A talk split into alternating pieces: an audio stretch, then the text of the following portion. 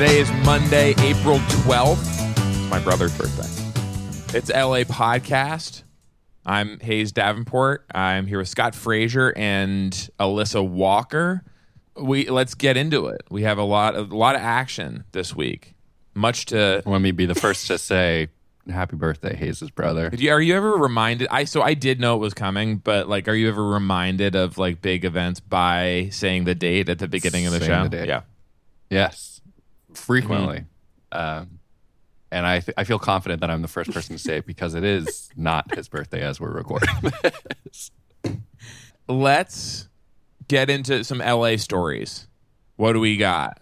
Uh, well, I have a fun. I, I was just telling Hayes before we got set up this morning that I am uh, cycling through as one does during COVID times to a new interest. This time it is ornithology, baby. I'm bird watching. He's I bought myself Getting some. orny.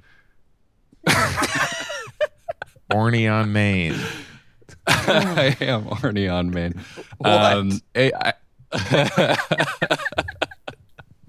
I got a pair of binoculars. I am. I downloaded some apps. I am. But I I went through this early on in the pandemic where I, you know, there was that uh, we're like a year on from that beautiful uh, land before time esque moment where uh, everything just looked like it was shrouded in mist and there were no cars and LA had suddenly become a, a prehistoric paradise. And I, for like the first time, really started paying attention to the bird calls that I was hearing around my neighborhood and feeling some kind of interest about like, huh, I wonder, like, I I actually noticed that they are different animals and uh, fr- and wanted to see if I could figure out what was what.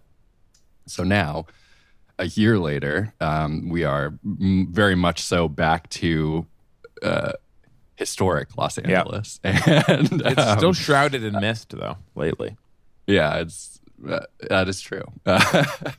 so now I am out there, got my uh, my bird finder book and uh, my binoculars, and if you see me on the street looking uh, slightly above the horizon with my just binoculars, move on. Just keep moving.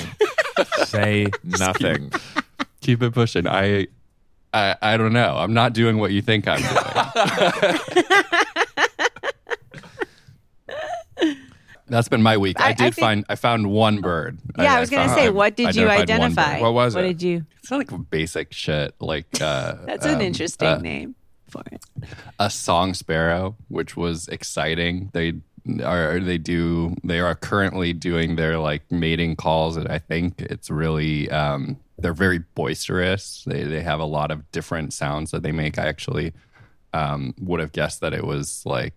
Uh, when when I first started hearing them, I would have guessed it was something more like a, a mockingbird or something like that. But it is a sparrow, and it does um, sort of just perch at the top of various trees around the neighborhood and is projecting its um, its very cool little song. You can probably hear it in the background of some of our episodes, honestly. I, I have such a good LA story that is related to that that I must go next because Great. in in the silence of the early pandemic shutdown um, months, I would be sitting outside at night and would hear a sound I thought was like a a large cricket or a grasshopper or something like that, but it was actually a tree frog.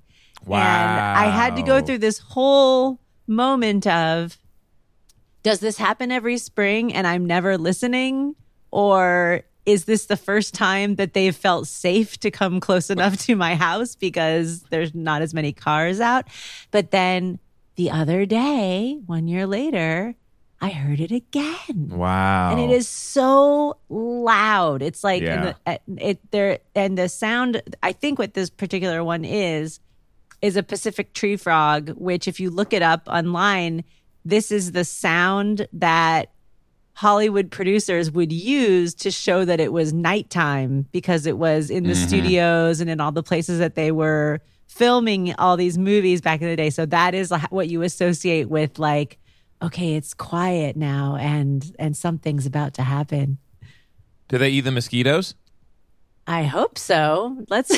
what do they eat? They. I know, like we do have ongoing mosquito problem too. So maybe they are happy. Maybe that's why they're back. I have two uh, addendums. One is frog related and one's bird related. Once I found a frog uh, and uh, delivered it to that place. It's called like the Secret Garden or something, right on um, Sunset and Highland. There's a garden store on the north side near there because I always heard frogs there. I didn't know where else to take it. Uh, and the other, uh, so in bird news, I talked about this on another podcast. It's it's mourning dove nesting season. Mm, yeah. They're they're nesting all over town, uh, and once they're gone, I just want to warn people: if you have the mourning doves by your house, they're great. It's really not, and you watch the babies uh, hatch and grow up and fly away. But once the nest is empty, what they leave behind is something called bird mites, which have been just kind of chewing on them the entire time. And once the birds are gone, the bird mites come into the house to find a new host. And that is actually what they do. They choose one individual in the house to be the host. And then they can't survive on on humans. So it's just 3 days of pain as they try to eat you. Uh, and then they die off. But once I have to say, once the nest is empty, put it in the trash. Did this happen to you? I never knew or this. someone that you know. This happened I mean, to I someone like- I I I know very well. Yes. Uh, okay. Wow. Here's my LA story. Uh, please take your bird mites with you when you leave, people. So this week, uh, I was uh, driving the SELAH van. Uh, the last two Saturdays, we were to take people uh, to and from our drop-in center, and I was talking to a guy from Inglewood who talked, and he was talking about how it had changed and all that, and with the stadiums and everything, and he was like, it was it was Prince after Prince that uh, that's what really lit the fuse and like got it going. And I was like, oh yeah, I never really made that connection, and I don't know like how like substantial it it, it is, but I definitely remember in terms of like event shows and like event residencies. There was Taylor Swift at Staples a few years ago, since I've been here, uh, and Prince at the Forum. Did either of you go? no, my aunt did. Oh we should have her I was on. super jealous. I We should have her on the show to talk about it. I saw I saw him in Vegas during the other Okay. version of that residency. yes, So I saw him almost count. uh, on the musicology tour, but I did not see him in uh, in L.A. So he came. Do you know uh, he did 21 nights? El- Uh, Elina Shatkin has a great article about this from 2016 on uh, uh, KPCC's website. He did 21 night uh, residency. He did I think 16 shows at the Forum. Uh, he announced it only a week before on Lopez Tonight on George Lopez's uh, late night show. Uh, the first night, what he did a three-hour show with five encores featuring special guest Javier Bardem.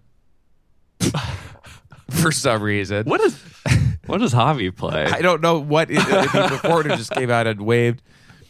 Uh, Had the like air pressure cow Yes. cattle gun.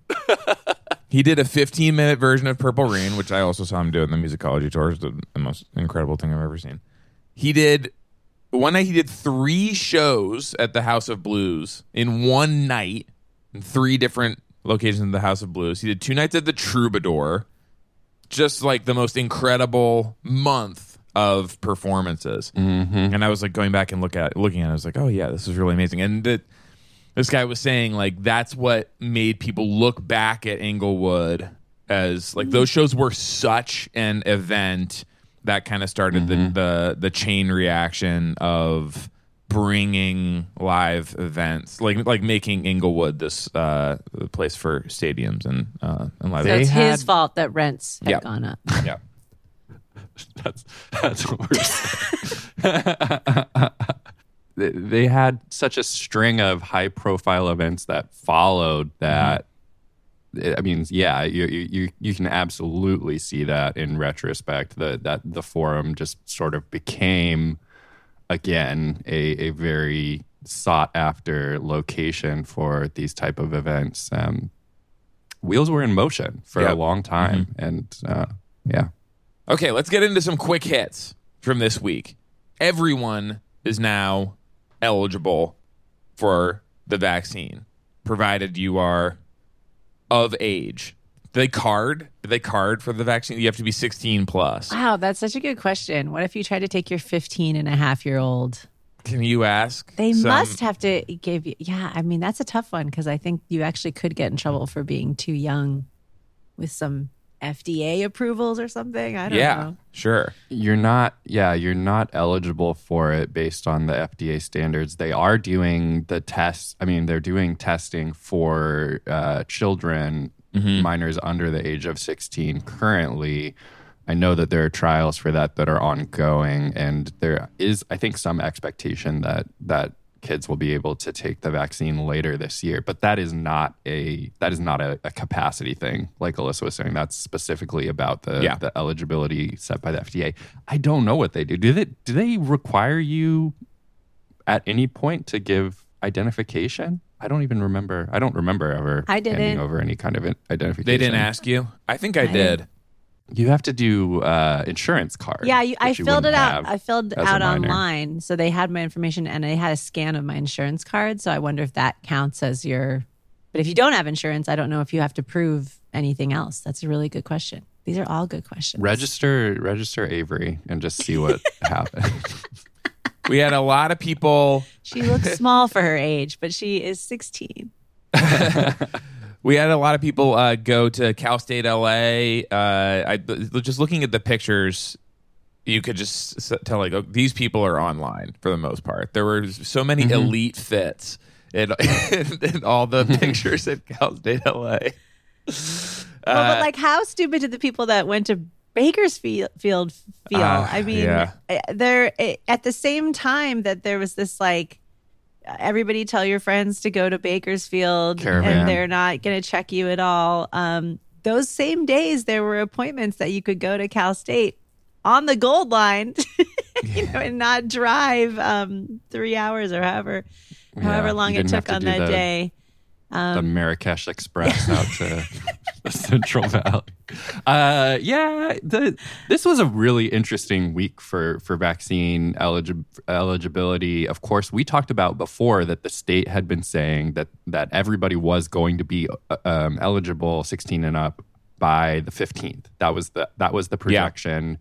Um, that, that they've been setting that as as the date for a couple of weeks now. But this was a week in which it felt like day by day and even hour by hour the situation was changing. So you had the Cal State Bakersfield caravan.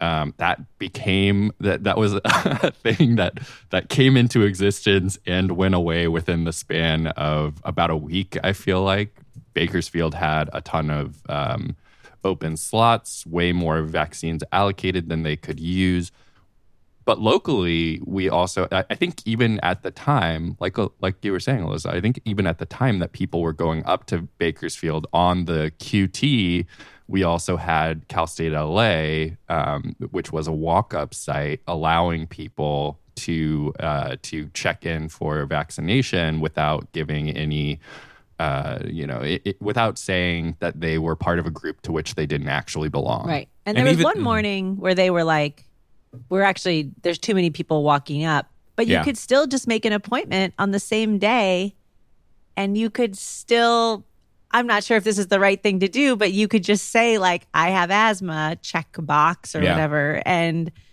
you could just go get it with an appointment later that day. The- so, But the the different thing about this, as opposed to, because like line jumping has been a thing, but the different thing about this is that like for the most part, people were able to do this under, and it was and it was allowed, Right. Like, and that's that's sort of what I mean Right, too when I say like even hour by hour things were changing. It's like we have this Cal State LA site. This was the vaccine super site that was set up by FEMA and the Office of um, Emergency Services um, under the state that was supposed to be in place until the fall, but um, they decided relatively quickly that they were going to shut it down based on the the, the state's projection that, that more vaccines were going to be coming in and be able to be distributed by local providers.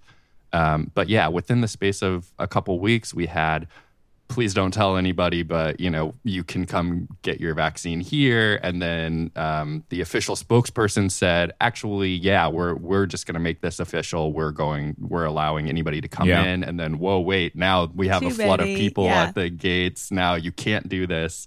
Um, it it changed a lot, is all Yeah. I'm saying, in the space of like you know a week or less.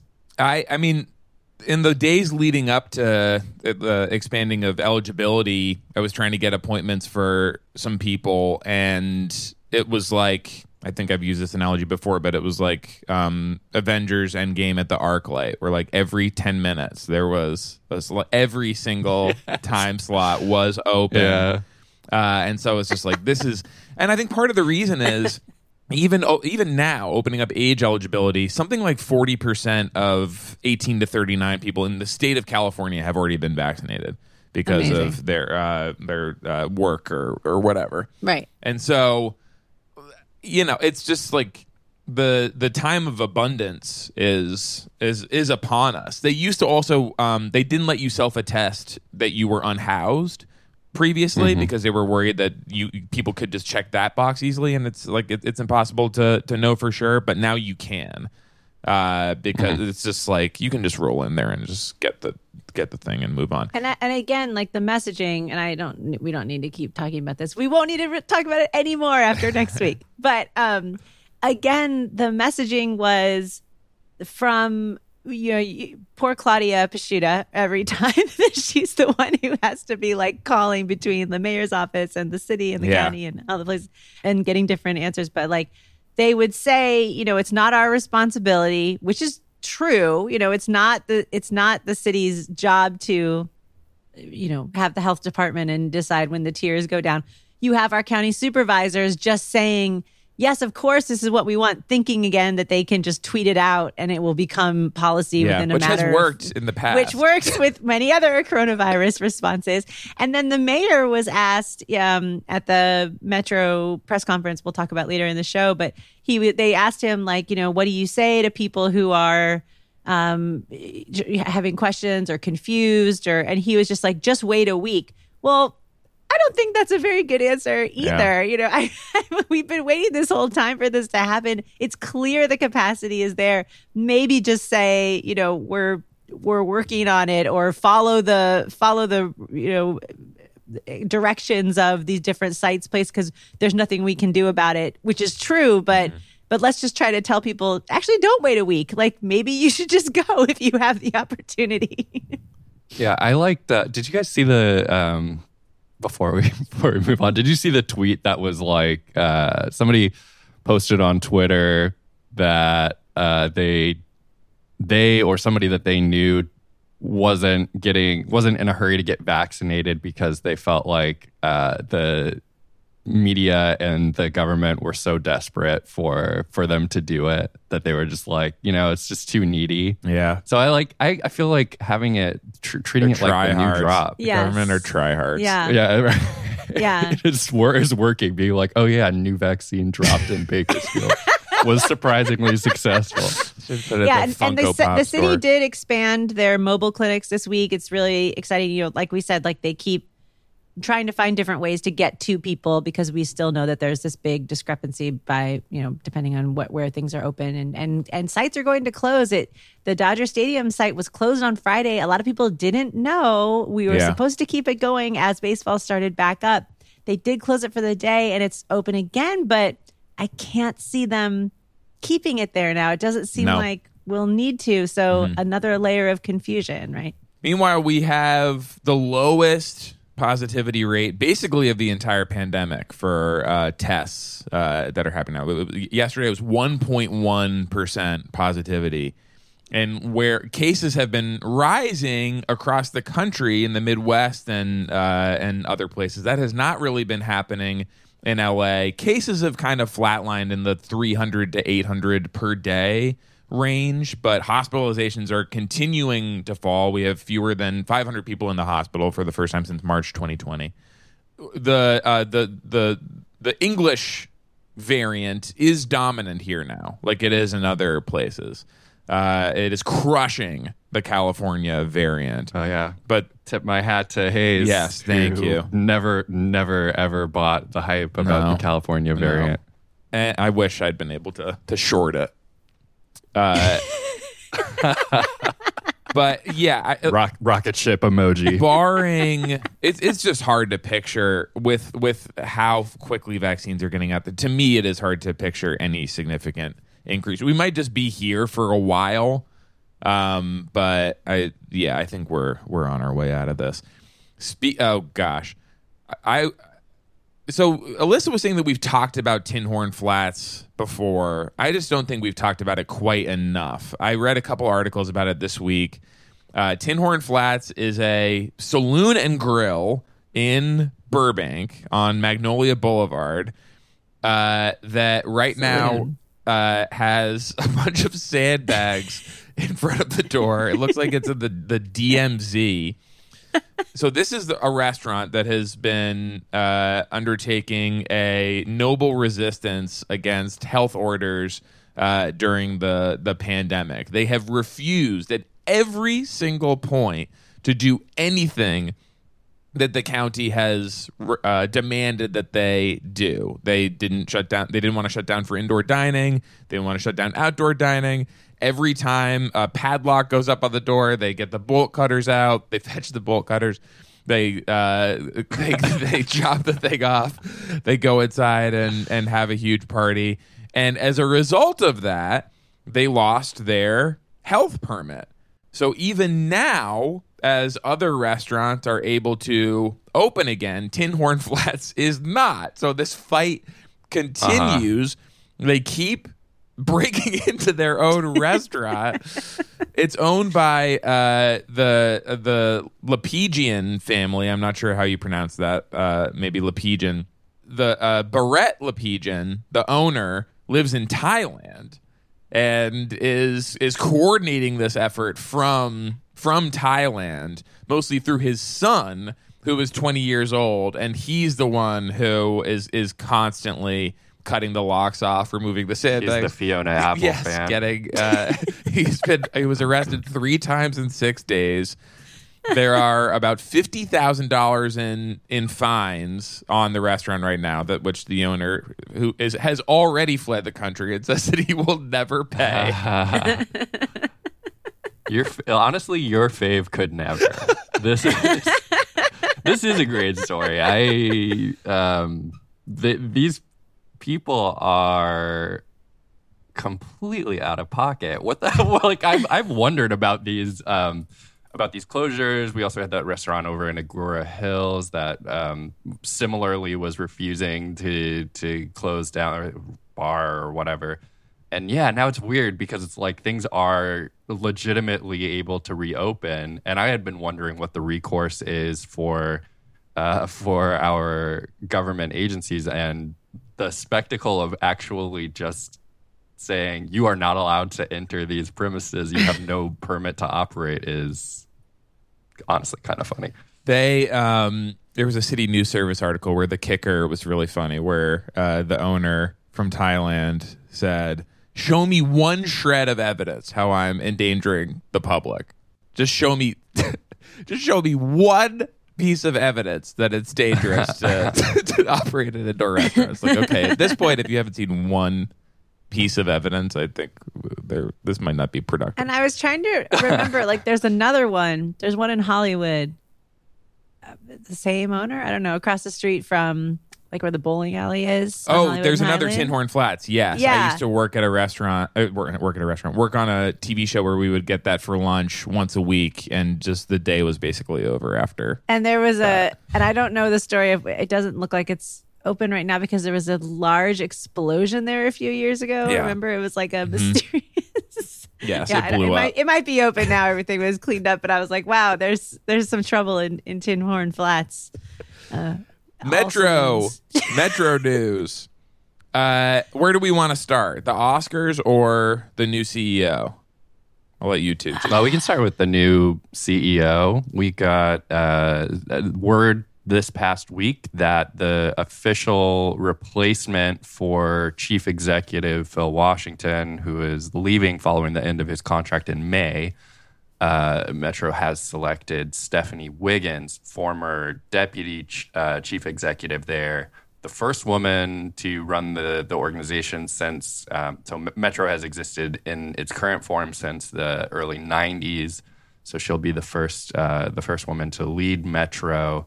And she's coming from a stint where she. Uh, this is kind of like a, there's a a back and forth dynamic where Metro CEOs cycle out and go to Metrolink, the city's uh, or the region's commuter rail agency, or if they're just on deck, I guess they go there and wait it out. Stephanie Wiggins followed Art Leahy, who was a, a previous Metro CEO before Phil Washington came in. Uh, he retired from Metrolink and then was succeeded by Stephanie Wiggins, who's now coming back to to run Metro. Um, yeah, Alissa, what do you think? Yeah, there the announcement was so I, I just thought like so emotional and so um uh, really marked a, a turning point. I felt in in what will happen. It's notable that she does not start until after the Oscars are being held at Union Station, but I got a sense that she might have been someone that wouldn't make the same decision based on Yeah. what she uh, said in her speech, which was just really about back to customers being first and equity is most important with everything that we do and really improving service in a way that would change the lives of people across the county. Um, and and she also spoke about you know she was uh, born into the foster system and and talked about how her parents really like uh, uh, emphasize the role of health and and safety and all these other things as she was growing up as part of um, her upbringing that she was really um, concerned about making sure that everybody had the same uh, access to uh, opportunities in the county. Um, it, it was just really like one of the it, just felt like a, a new a new dawn. I think actually she did say that, and that and that and it became like this moment where um, I really felt that that things might change rather significantly. And then they announced that more service was being added to buses uh, starting this week, uh, Cool. later this week. So it's gonna get so much better. I really hope so. And I mean, and just to talk a, a bit about uh, the the chapter that we are moving on from. Um, so so I this is this is tough because I feel like uh, Metro CEO, current and outgoing Metro CEO Phil Washington, was somebody who it, it's like he basically met the brief of what he was brought here to do by the board of directors who chose to hire him six years ago. Uh, he was coming from Denver. Uh, and he had there led a significant infrastructure program uh, that included the privatization uh, of a, a number of rail lines. That was what Metro was looking for. And that was more or less what he focused on throughout his time here. He uh, started the Office of Extraordinary Innovation, whose, whose job it is to figure out ways in which the private sector can come in and facilitate uh, the development of major new infrastructure projects and potentially operate and maintain them after they open. Um, and also, he oversaw as as have uh, Mayor Eric Garcetti and and all of the other officials who sit on the board, a massive decline in the use of public transportation here in Los Angeles and a reduction in the service provided to uh, to bus riders while not really improving the conditions in any meaningful way for anybody who uses public transportation. That's the legacy. I mean, and and the thing is that uh, it's it's a lot of the same people who are on the board of directors. It's a, a, an incredible number of of the exact same faces. So um, it is good that there is some movement in what they expect from the agency. As I as I uh, credited Garcetti the other day on on Twitter, I heard him for the first time refer to transit as a public good um, instead of the the the old fashioned LA way of thinking about it, which is sort of a jobs program and maybe a way to get cars off the road. Um, so it's positive movement. It's very late in coming, and it, it doesn't leave me with a ton of of either confidence um, in the agency going forward, or also feeling confident about saying, you know, Phil Washington's leadership was the problem. I think it was very much indicative of where the agency's thinking has been. And where can we look to see that more than with this thing with the Oscars? Um, I I've said before, and I'll say again, I, I, you know, we, we have Metro shutting down Union Station because they don't give a fuck about people who ride public transportation. They're going to throw a big party for Hollywood types, Hollywood elites. When am I ever going to get to say that? These are, are, literal Hollywood elites. Um, uh, so they closed down the transit station. Um, Alissa and I post about it online. Metro gets mad at us and says, "Hey, you're misrepresenting what we're actually doing." And then Alissa finds uh, an infographic that they post online that actually shows that they are straight up closing the station, the front half of or the the western half of the station for two full days. Uh, a variety of other closures are going to be in place for several weeks, and um, and this is um, no bones about it. This is happening because Metro does not care about transit riders, and um, and the people who work there do not ride the transit that they offer. Would not deign to do so. So I mean, this is just the worst. I I really wish that this. I really just wish that this was not happening. Um, and I, I I don't think that they really consider how much this negatively impacts the trust that their riders do or don't have in them as an agency. I, I think I think bus riders really know what to expect from Metro at this point. But if you want to start to turn that relationship around, uh, you can't be dismissive of, of of things like this and the impacts that it has on people's lives. And and also just looking at the street closures around um, Union Station, which have I think there's maybe like next week one one street starts to be closed and it does that like spread of like blood through the cracks as it like seeps through the surrounding streets. And by the time this the show happens it's like a large perimeter where you can't get into. But there's a lot of people who are living on those streets and sidewalks and overpasses. Like the overpass over the 101 is going to be closed two different ones. And the exits to the one, uh, 101 will be closed but again are we going to see the same kind of you know, offers of housing, but we don't actually really have anywhere to put you, uh, and we're going to forcibly move you by a certain day. So that's something to watch out for as well um, as this happens. This is another thing we've talked about on and off over the life of the podcast. Tejon Ranch, a massive, uh, currently uh, uh, undeveloped property uh, out up up Interstate uh, Five, about seventy miles north of the city. Uh, this uh, is a project that we last talked about on the show in depth in August of 2018.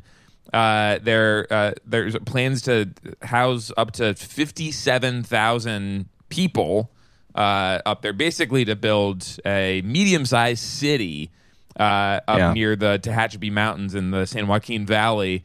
Uh, and a judge has blocked the construction of Tejon Ranch. This project has been a really, really long time uh, in the making. There was an agreement with uh, environmental groups in 2008 to protect 240,000 acres of the ranch. That was the largest conservation pact in California history. But there have been a lot of issues with like the number of cars that would be uh, put on the road driving to and from uh, city of LA and uh, and other nearby cities to what would basically be a uh, primarily residential development way out there.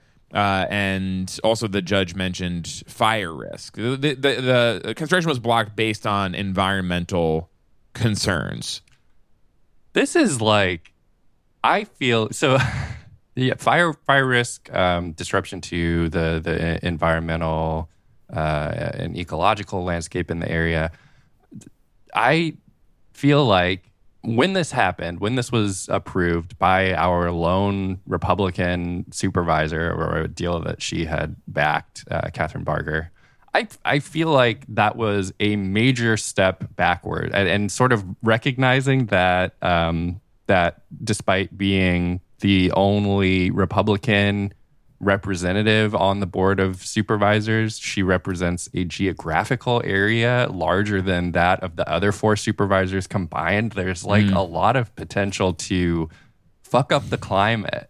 I feel like uh, personally, like having read this story, and thankfully the the judge uh, did issue uh, an injunction on moving forward here uh, at least temporarily, it's like when you think about the impacts of putting 60,000, 100,000 more people in this um, outland where there is nothing and um, encouraging them all to drive cars to and from Bakersfield or Los Angeles and not having any of the services that need to be there and all of this sprawly type bullshit, the responsible thing, the most responsible thing that I feel like you could do would be to have the state buy this land back from the Town Ranch Company and and just never build anything there. To just buy it and and conserve it. That I feel like would be responsible. And to trade them for a space where they could build as many homes closer to transit and other services. And I mean they could totally make a deal like that. The county has land. They could they could say, "Okay,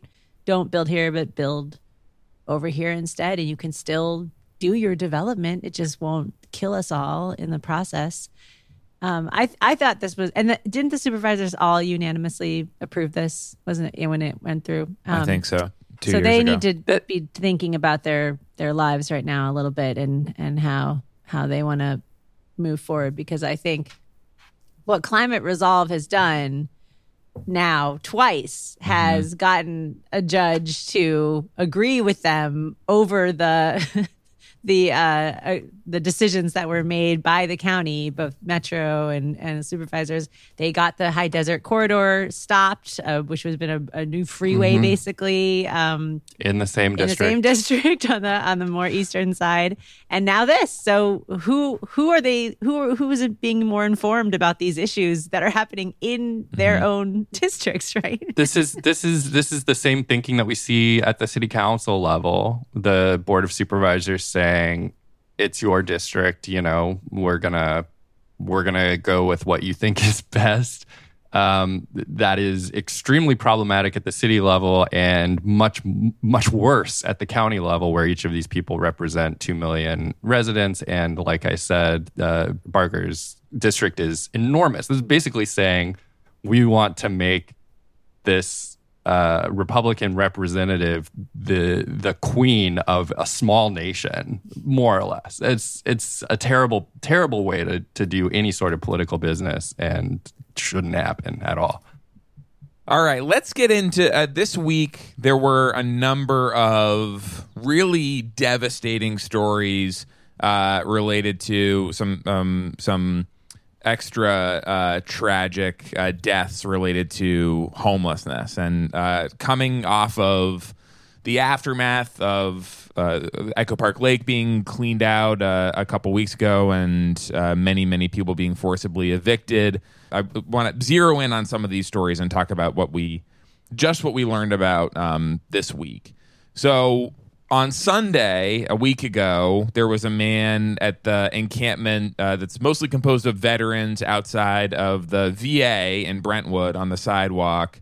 Uh, a man was killed there. Another man was injured when someone, a resident of the encampment, got in his car and ran over their tents. Uh, and when the man who was killed was dragged down the road, it was an awful, awful uh, grisly event, incredibly sad for an, an encampment there that has had a lot of recent tragedy. A, a few weeks ago, another car drove through it unintentionally, uh, apparently.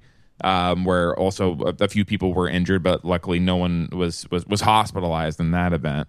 Also, we found out that uh, this happened last week, but there's more information on it this week. There was a murder in Beverly Grove. Uh, Gabriel Donné, who was 31 years old, was killed in his backyard by a person experiencing homelessness who uh, later killed himself as police were closing in. There was a death uh, two nights ago on Skid Row, a tent that uh, caught on fire uh, and a man who's uh, 60 years old was was found dead inside the tent.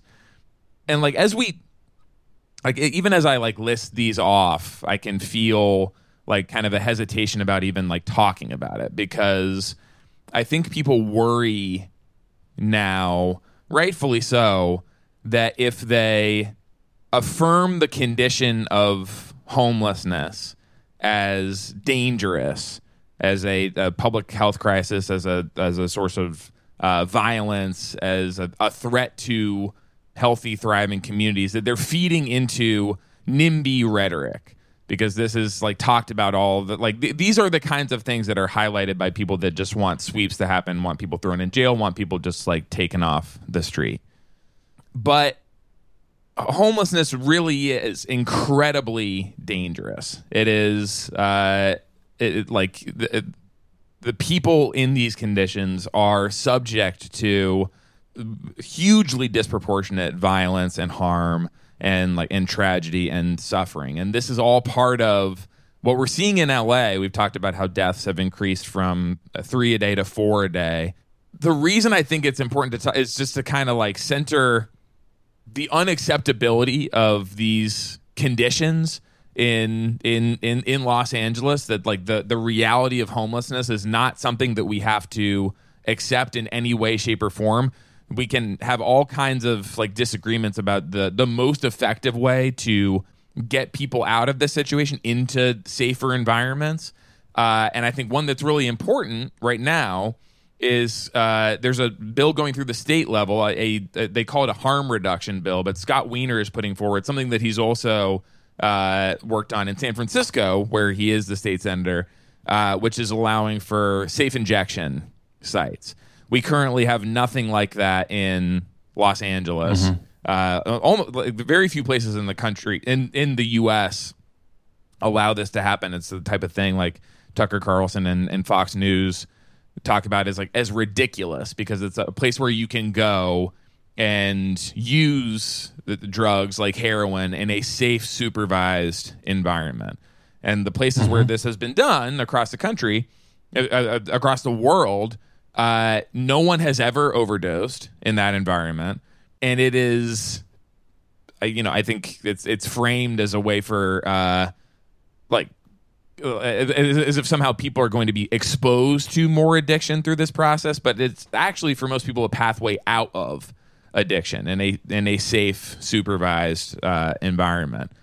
Solutions like that, I think, are just really urgent to be talking about right now in in LA, given what we're seeing on the street and just like how much disaster every single day you hear just an absolutely disastrous story of what uh, of, of, of of what homelessness uh, has has kind of wrought in this city.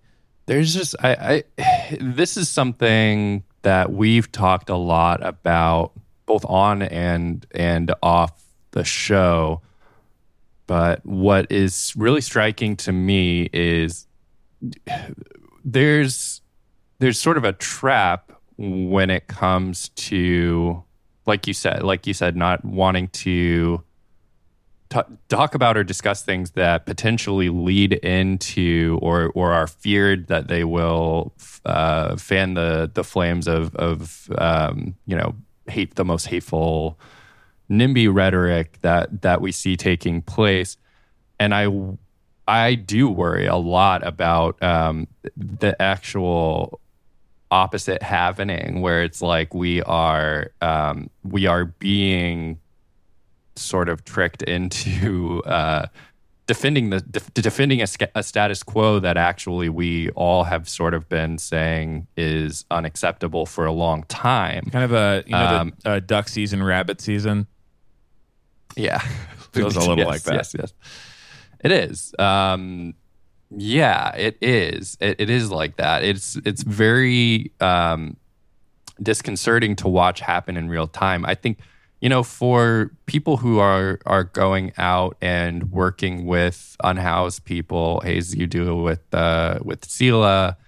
Um, I go out with with Streetwatch and and do um, you know and and do work with unhoused folks. It's it's interesting because like there is there there is a lot of of um, pain and suffering on our streets that's what keeps a lot of people going out there and and trying to help is is the knowledge that I mean, you know, Streetwatch Streetwatch does things like um, Narcan trainings to try and and that's something that uh, homeless services uh, groups do really commonly. But like the learning of of first aid and of potentially life saving uh, interventions in the case of fentanyl overdoses is is really important. There are camps where um, where people are protected by their peers and um, and are able to do uh, you know whatever sex work or whatever they they might need to do in order to make money to survive in a safe manner but a lot of the time that is not the case and um, and there are uh, you know obviously issues with disease, rats, violence from housed people, from other unhoused people. This is stuff that we've talked about on this show innumerable times. Yeah. And I would say um, even like there are there are locations where you can be uh, more safe kept kept sure. more yeah. safe by your peers but i i don't know of an example of and like th- like this was honestly the situation at Echo Park Lake as well. It was a, a place where there were more ser- services, there was more of a sense of community. I I would not define Echo Park Lake as a as a safe environment because of the the just the basic realities of of homelessness. Uh, there are yeah. like right people like there were I mean, this is like, and it's not a referendum on uh, like how the environment was like taken care of or whatever. Homelessness, no, and because I want to just say, yeah, exa- exactly, because and because of uh, because of how it's constituted, right? Like yes. we have, um, if just to think back a couple of years ago, we we were high. Or this was actually around the time that we started this this podcast three years ago uh, there was a, a UN report that came out about conditions of people living not just in homelessness but in poverty of all descriptions across the United States. One of those uh, one of those aspects, one of those aspects of the trip the UN reporter took was a trip through California, looking at homelessness in San Francisco and in Los Angeles at Skid Row, and um, and from the UN perspective, it was very obvious that homelessness was constituted of of people who had fallen into uh, these racialized traps of uh, over policing, incarceration, addiction, lack of social services, uh, and are allowed then to exist in a marginal outside of society state where um, where the government feels no responsibility to care for them, only feels responsibility to uh, members of a community who view them as an inconvenience or a blight. Uh, and not as valid constituents. That's something that we see continuing to this day in Echo Park, in the language from Mitch O'Farrell, who uh, to your earlier point, Hayes, has been on a very, very uh, toxic news tour where he is talking about, um, you know, the the presence of needles, the presence of guns, the presence of whatever. Like um, people are living in a situation where they have been denied any protections from society where they uh, are subject to being preyed upon by um, anybody, basically anybody yeah. who cares cares to do so, and so they either protect themselves in ways that they see fit, or they don't, or they can't. Um, you know, it's it's very much a situation where uh, people are doing what they can to get by, and it should be viewed in a lens of um, what a catastrophic failure this is, and not as like uh, denial that some, these. Uh, yes, not like denying that these things are happening. Like, yeah, uh, I, I, yes, I like, and I totally see the tendency to, um, to, to resist the kind of thing that Mitch O'Farrell is talking about, and and say that like, uh, to downplay the dangers in these environments. But that that's the trap you're talking about right? Is like acceptance of the status quo that comes from that yeah yeah so i mean so what mitch o'farrell is doing that is so bad in my mind is um is he is he is saying and setting the uh, this this is a man this is a political actor with a long and well established history of wanting to sweep unhoused yeah. people out by whatever means possible. He called uh, an army of LAPD to do just that.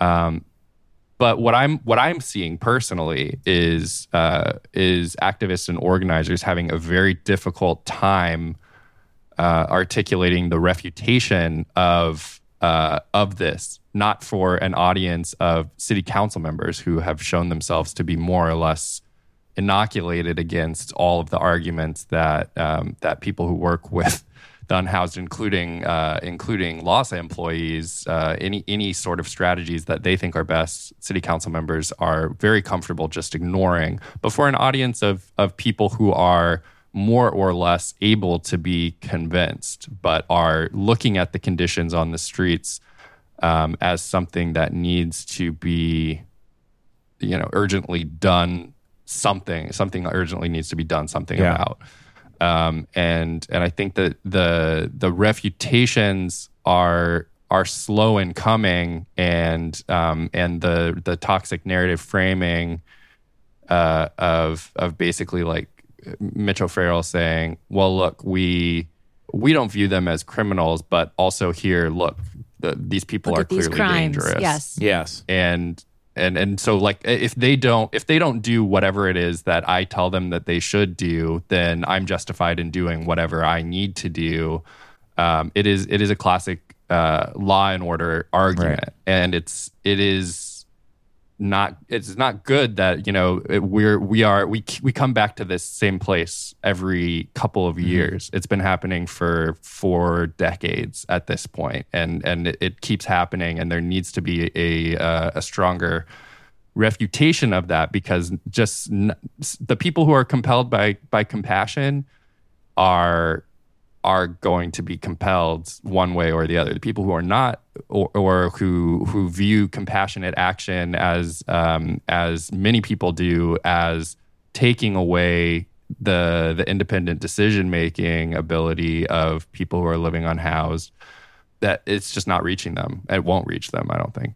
And that I feel like that was a lot of uh, the the two responses to you know things that I wrote and and people who were commenting on that and and other places is it's always you want to keep our neighborhood dangerous you know not considering that this is a problem that is all over the entire county. I mean it's it's not I think it's you're you're very you're not very insulated from it unless you um, are probably in the very highest canyons in the uh, up in the hills. Um, and then the the, it, the other response is always, well, why don't you do something about it um, in your backyard or in your, you know, th- through your work? Well, you actually can do that. You can, if you have the means, you can like build an ADU in your backyard or whatever, and slowly solve the problem. That is that is true. But I think what what we what messaging we need to really move towards. And we saw Councilmember Mike Bonin make mm-hmm. a huge step towards this. And Scott, I think your um, sharing of his post was so accurate. Like this is this is what we need to see every council member doing. They haven't they they they try to make a parade of like, oh, I did this one small thing. I opened a bridge home shelter. I did this, but a comprehensive look at it is going to go beyond HHH, permanent supportive housing, which we're not going to build nearly enough. We know the money's all spoken for already. We're not, it's not a path forward anymore. We don't think the city is going to expand Project Roomkey. we just don't think that that is going to be a way for way forward. And it's been completely ruined, I think, by what happened at Echo Park Lake. Like we now think of it as this, you know, a bad thing, not actually a good thing that we had been pushing for all this time. So we need to think creatively and quickly about how else to make people um, see these solution, different types of solutions that can happen in their neighborhood. And I thought what he did was was really quite wonderful to just mm-hmm. walk through like here are some different options: safe camping, safe parking, um, sleeping cabins. I've seen them being called now, or tiny homes. Um, it just a, a real all types of things must be explored at this moment because you saw that report earlier this year. They said that homelessness was going to probably double by 2023 in just based on economic trends that we're, we're still not fully recovered recovering from yet. So it could most likely be worse. So i think we need to all put it in our minds and the story that we need to start talking about is what what can you envision on your block in your backyard with your organization and and actually do it within the next six months? Because we have we all have to actually do it uh, i mean the thing is so what what really concerns me about what what Mike Mike Bonin has done here, obviously, uh, um, you know, people are like, oh well, Mike Bonin's not a, a perfect politician. Obviously, N- nobody is. Um, but what is concerning to me is that we have really, you know, a handful of of politicians who have shown any sort of um, willingness to stick to solutions to the the homelessness crisis that will actually work if given a chance to succeed. Most uh, most of that has been abandoned without ever really being given a chance. Um, I mean, we can go back as far as um, Council President Nury Martinez coming into that position in uh, 2020, in the beginning of 2020, and immediately killing the the care model, immediately reversing it so that it was n- really no longer what it was intended to be. Because um, you know, at that point in time, we had the mountains of trash uh, stories showing up in newspapers. Residents were uh, were furious about the conditions on the streets, and there was already this sense of we've we've tried being lenient, that didn't work. Now we need a different approach. We hadn't really tried it, and uh, a year on, we still um, we still haven't. And and lenient isn't even the right word. I mean, but but what we're getting instead is a lot of council members who are uh, are really quickly and really enthusiastically seizing on to more punitive models because now they have uh, they have this anger that has reached such a boiling point among mostly homeowners um, that there's this really reactionary backlash that is is being empowered. Mike Bonin's situation is somewhat unique because he is facing a lot of that pressure in his own district. He's facing a lot of anger, and he has been for years. Um, and he, in the face of that, has has uh, stood stood his ground, has continued to embrace positions um, that are at odds with what the angriest voices in his district are saying, and has uh, has continued to show a willingness to experiment with new policies that can actually help people. So my my concern is that if if we if you lose somebody who's in that position, like uh, say we were to win a different seat that progressive activists are are trying to win in 2022, but you lose a, a, a Mike Bonin, I feel like that is a very you know it, it's hard to justify that exchange. It's a signal. You can't protect this seat. It's a signal to the political establishment in LA that these policies are not worth pursuing. You'll be punished for them Uh, if you de- It doesn't even matter if they work. exactly Yeah. if you demonstrate the kind of courage that Mike Bonin is displaying right now, it is actual courage, especially in that district. He represents the beach communities. He represents Brentwood and the the pushback. So what he's doing is exploring, like you were saying, Alissa, uh, a, a, a variety of safe camping, safe sleeping, safe parking for RVs and other types of vehicles in uh, beach areas in his district, Dockweiler Beach, uh, Fisherman's Village, uh, places like that, and the uh, also in the uh, Pacific Palisades. The backlash has just been extremely extremely intense. There's a petition on change.org that has been signed by almost 14,000 people uh, called say no to LA city plans for legalized homeless encampment at Palisades Beach uh, there was a letter sent out from the Brentwood Community Council the subject being homelessness and homicide on San Vicente uh, talking about the overwhelming response uh, against these kinds of uh, initiatives. And one of the things that they are pushing very hard for is what they call a Project Room Key housing program for the San Vicente uh, encampment outside the VA, which is basically saying do uh, bring the Echo Park model here. Offer the, the temporary hotel shelters for people that are living there, and whoever doesn't take it gets swept out this will ultimately and we're going to see more of this. Uh, there's a settlement coming up soon from the LA Alliance, which is going to uh, c- uh, codify this type of process where, like, as long as you offer a certain amount of housing, everyone else can be swept out in what are basically these problem encampments. And it's going to combine the uh, combine services and enforcement in a way that is going to devastate trust in services uh, and just undermine the the entire project of building healthier communities and uh, and finding better solutions to alleviate the conditions of of homelessness in a meaningful way.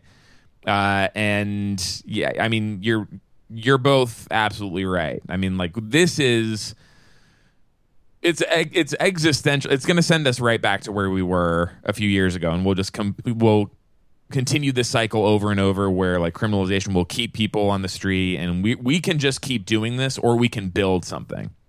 Mike Bonin is is trying really hard to build something, to like to create new solutions. And Alissa, you sent us uh, that article in the, in the LA Times about Santa Rosa, and the, and there was a sanctioned campsite there that the community really got behind uh, and like because it was a place where people could volunteer, where you could get to know your neighbors, it became this real like th- this place that thrived, that had that ended up with a huge amount of community support. And right now, all we have is resistance, and the building has to start. Like uh, to activate people that haven't participated as much in this process, but who are generally in agreement organizing within neighborhoods just to say like yes we want this this kind of services here and we're going to help make it better.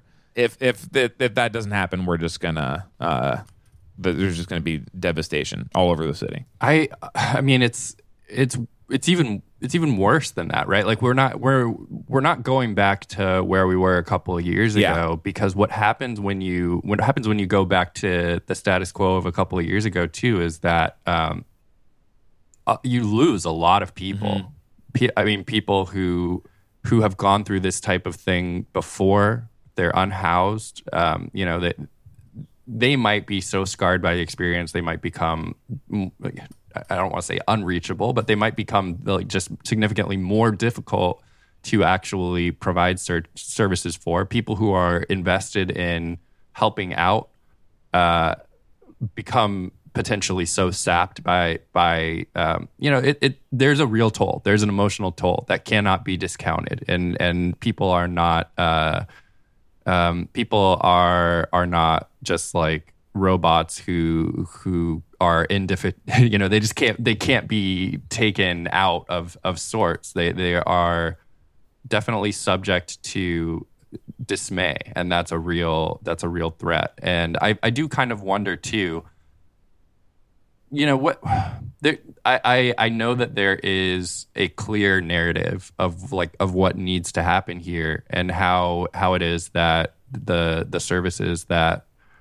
uh, that are to be provided to people who are unhoused can be provided in a safe and uh, in, in a way that is worthy of of being trusted. But we are not really at a place where the narrative is clear at this point. I'm not saying that nobody has that vision um, or that there is one unifying vision for that, but um, I do think that that narrative thread is harder to find at this point than it has been um, in in quite some time. And there is, I mean, some some things have changed in the last few weeks. We had um, Councilmember Kevin DeLeon, who had earlier in the year introduced this 25,000 home goal by 2025. Do I have that right? Is that the right numbers? There's question now about how you create those, you know, how, how you create that number of housing. Does does tiny homes cut it? No, you know, I mean, I think this whole question of what becomes permanent or what is uh, created permanent or or built or um, and and how you give people choices about how and where they'll be able to be able to live once they go indoors. That's a, those are all really important questions. And then from the federal level, you know, we have our new um, HUD secretary, Marcia Fudge, and she said all the right things this week about like we are building no more shelters, is what she said when they signed this, you know, latest relief package. And and that she is really focusing more on things like rental assistance to you know keep people housed and without falling back into homelessness so but again we've had billions of dollars before and we completely screwed it up as a city right? A county right? We had we had a moment where we had billions of dollars um, and and nothing and like we said we're right back where we were. The money is going to be spent and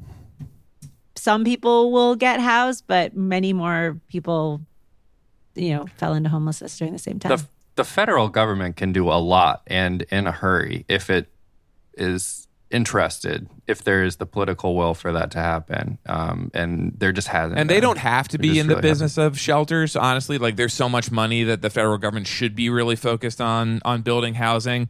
But like I am wary of what has become a, a, kind of an aversion to uh, to to any kind of like shelter space.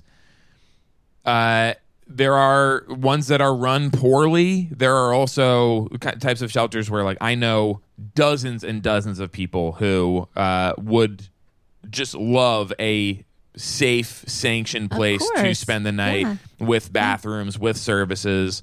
Right. Like, there's there's o- there are always ways for it to be improved and there are yes. it's always worth saying like okay you're putting too many people in this sleeping cabin these should be w- for one person not two right. uh, because you want people to participate you want these to be better programs that people want to do that's true for project room key as well like mm-hmm. changing mm-hmm. the system mm-hmm. so people want to do it is always really important but it is not for us to say that these that any shelter uh, project should not exist people don't have to be forced into it but like these are things that like volu- if you can get it up quickly, you are saving lives every single night that right. people are in there. Right.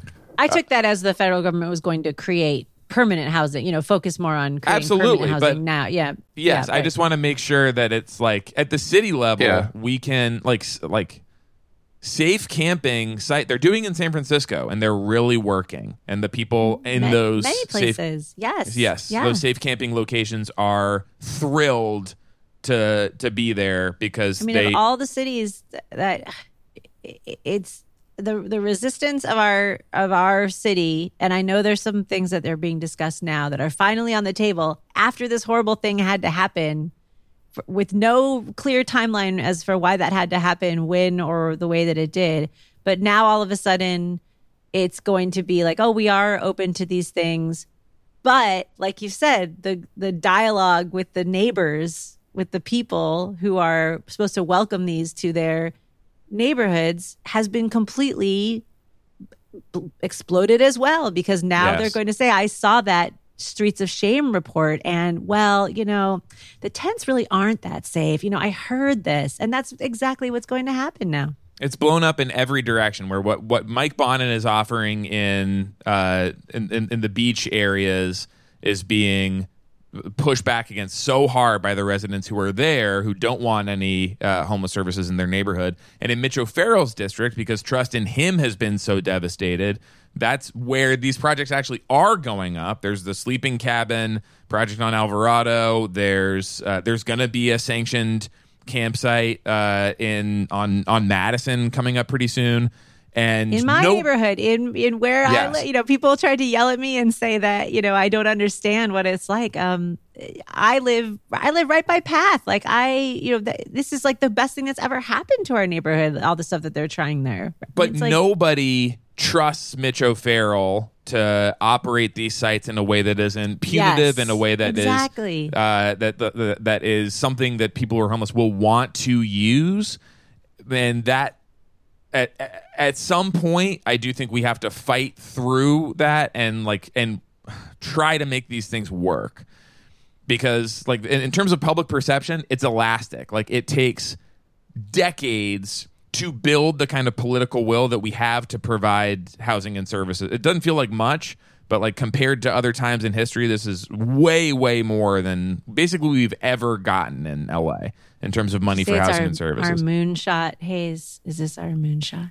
i mean like and it feels so pathetic if this is our moonshot It's been like a decades long moonshot now but at this point. But like, it's uh, it, it snaps back in an instant. I don't think HHH Yeah. would pass today.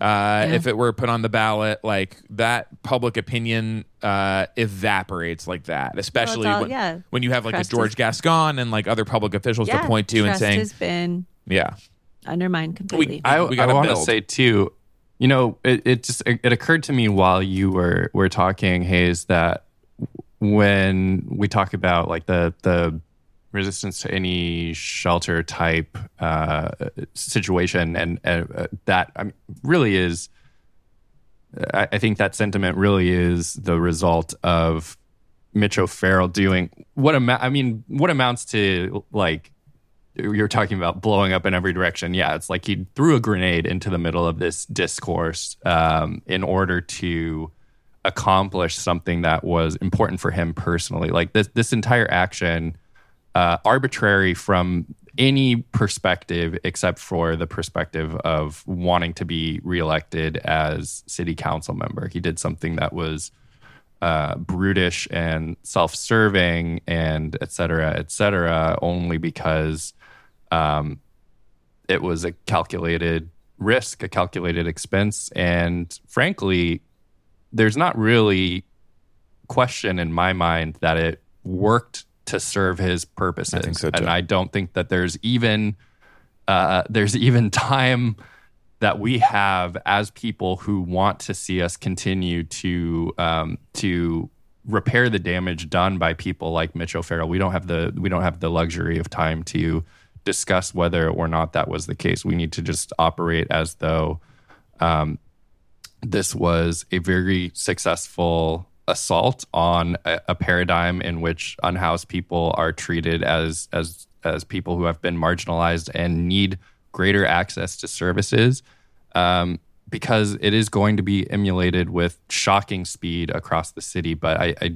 I do want to say too, we're weeks removed, just a matter of weeks removed from Mayor Garcetti getting in front of of TV cameras and saying that we were meeting the we did not need to expand project room key because we were meeting the existing need on the streets for for project room key and that was something that he said that was prior to echo park lake. And he was uh completely pilloried for for saying that. There's no way that we are meeting the need for project room key or other shelter like services um, that's ridiculous. How could you even think that? And then, you know, only a matter of weeks later, the things have become destabilized to the point that I think a lot of other people would make that argument. No one wants to be in Project Room Key. Nobody Which would is not true. these- And on- uh, which is not no- true. and it's we did true, yeah. expand it. We have ex- clearly there were more people that wanted to be in it because they're in it now because they came from the lake. and that and, and and the thing is we need to be able to and this this is the thing we where where i'm talking about the the narrative thread getting lost we need to be able to um to say project roomkey is is not a perfect program it is not a program where uh, necessarily and in all cases people are being treated with the the respect and dignity uh, that they deserve. And yet, also, it does provide a function that needs to exist right now. And also, that uh, it should not be used um, as, as a, uh, a cudgel to go in and wreck relationships that are being built between homeless services providers and the unhoused in order to boost a single narcissistic man's political Yeah. career. Like, those are all things that are it's not just that they can be true simultaneously they are all true in in in a maximal uh, sense at the same time and we need to be able to position ourselves accordingly But there's, I mean, this is the hardest one because there's another aspect that is like kind of outside the discourse. When these services work well, they uh, communities are allowed to help make them better. Are allowed to like engage in the right now. The way homeless services mostly work in LA is they're behind walls. They're invisible. They're like the oil derricks uh, that uh, uh, on like Beverly Hills High School property. You are not really supposed to know that it's there. But what worked in Santa Rosa, what has worked in San Francisco, is when housed and unhoused people are allowed to be in these community spaces together. That's also what worked at Echo Park Lake, by the way. Like that's the that's what like the big lesson from uh, what was what made Echo Park Lake safer and what made it like a better place for people to be is that it was a full-on community space where all kinds of people were interacting with each That's other. right. Yes. It- and it takes a lot of emotional work to be able to go to a an elected official who you don't trust and who you have no reason to and to say like hey we want to collaborate to make these spaces better for the people who are living there but if you don't do that then you're just leaving it to uh th- then it will fail. Yeah. Right. yeah. I i am pes- I, so i am pessimistic about the santa rosa model if only because well so here i, I, I shouldn't say that just like that. I, I believe that the santa rosa model um, can work and i do believe that relationships can be built between housed people and unhoused people. I don't think that necessarily a lot of energy has gone into that. If we look again at, at echo park lake as the um, as the example, we had a, a core group of unhoused folks at uh, at Echo Park Lake there who were independently going about trying to build community bonds with people in the uh, in the surrounding uh, housing in the neighborhoods. Um, but we had a, a, a politician who refused to meet with them, who did not really accept the project of trying to um, of trying to make that a community effort to get people into housing. Was not interested in it and will not be interested in it. But the the reason why um, why I, I said I was a little bit pessimistic about the Santa Rosa model is because if you look at the way that we treat unhoused people as as a city here in Los Angeles, it is um, it is struck through with the the notion of people being um, undeserving poor basically like they they are they are not necessarily deserving of uh, of services. Um, we see this in discourse around, for example, the encampment that Steve Lopez wrote about at Hollywood and Berendo, where it's like, okay, these people are um, gang members. They they are not validly homeless. They they deserve to be in a prison cell, not in whatever else. Um, that is a major part of the discourse, and um, it is different than Santa Rosa. a it, it wasn't where- though i have to kind of dispute that because it, it Wait, but let, let me finish though. Okay, because the experience of Santa Rosa is one of uh, force majeure, right? Like it is, it, there was an act of God that destroyed a lot of people's homes, and so there is a different connotation to being unhoused. Obviously, uh, I, I get what you're saying that it didn't start out out that way there either, um, but it starts with being, um, you know, open to that, having a, a, a, dispositional openness to thinking of unhoused people as being like you, which I think a lot of people here are closed off to. That does not mean that it could never change, and it doesn't mean that it's not a worthy project to uh, to take that on. But I think that on a massive scale, Santa Rosa, a much smaller community than Los Angeles, has more uh, openness to that because of recent experience there with the fire. But that's the only way that you change it is to create. And so this this article I think is really worth reading. It was in the LA Times uh, on April eighth. It's by Angela Hart. Uh, it's from Kaiser Health News. Uh, and the the mayor at the time of Santa Rosa, like the backlash was immense to putting up this Yeah. tent city. And did you see what his what he says was his like mindset as he was putting this together? It was go ahead and vote me out. Like if Yeah. if if you're not happy with this, I'm doing this regardless. Vote me out. Nothing What a else. great It's message for a mayor that does not have to be uh, up for reelection right now. It would be a That's- great. that's leadership. That's say. leidleadership. That's what Mike Bonin is doing right now. Mike Bonin is saying, "Go ahead and vote me out if you don't want this. This is the only way that we are. Nothing Yeah. else will work. This is the only way out of this." Yes. And if we can engage with these spaces as communities, that that all these dynamics will melt away. This is I have seen it happen to some extent in like uh, super localized environments with SELAH. Uh, people that are resistant, they come in and volunteer. They meet a bunch of people. It melts. Yeah. And that's why it has to be carving out the spots in that you're familiar with in your neighborhood or with your Mm-hmm. Yeah. you know neighbors and I think that that is a really important part of it. And also, you know, it's funny that we can't see the pandemic as being one of those events that It's might it- it- it's a huge it's part it's of it, just Also, um, right like it's our earthquake Yeah. right i mean it was and it's also been That's- that's a devastating point. for walling people off from each other, and Yeah. like uh, to some extent, those those barriers get built back up, and they have to be Yeah. uh, removed again. I, I too will. I mean, I feel like uh, I I just want to clarify. Like, l- it's it is leadership because it is uh, as as you've been saying, Hayes. It is ground on which to build. You can say we this this is a project worth doing. Um, and I understand that you're you're not happy about it. I hear that you're not happy about it, and you can f- go to the go to the ballot and and vote me out. Leadership is not just saying, you know, "F- fuck you, I don't care, um, because that is that is then yeah they will just go vote you out and undo all of that work, and it doesn't have a lasting impact, but it can have a lasting impact um, if you are doing it um, from a from a standpoint of this is this is something that we can build off of. You're you're, pro- you're providing a way to be followed, basically. Uh, yeah, and I think this uh, this mayor, the guy's name is uh, Tom Schwedlin, uh, Schwedhelm.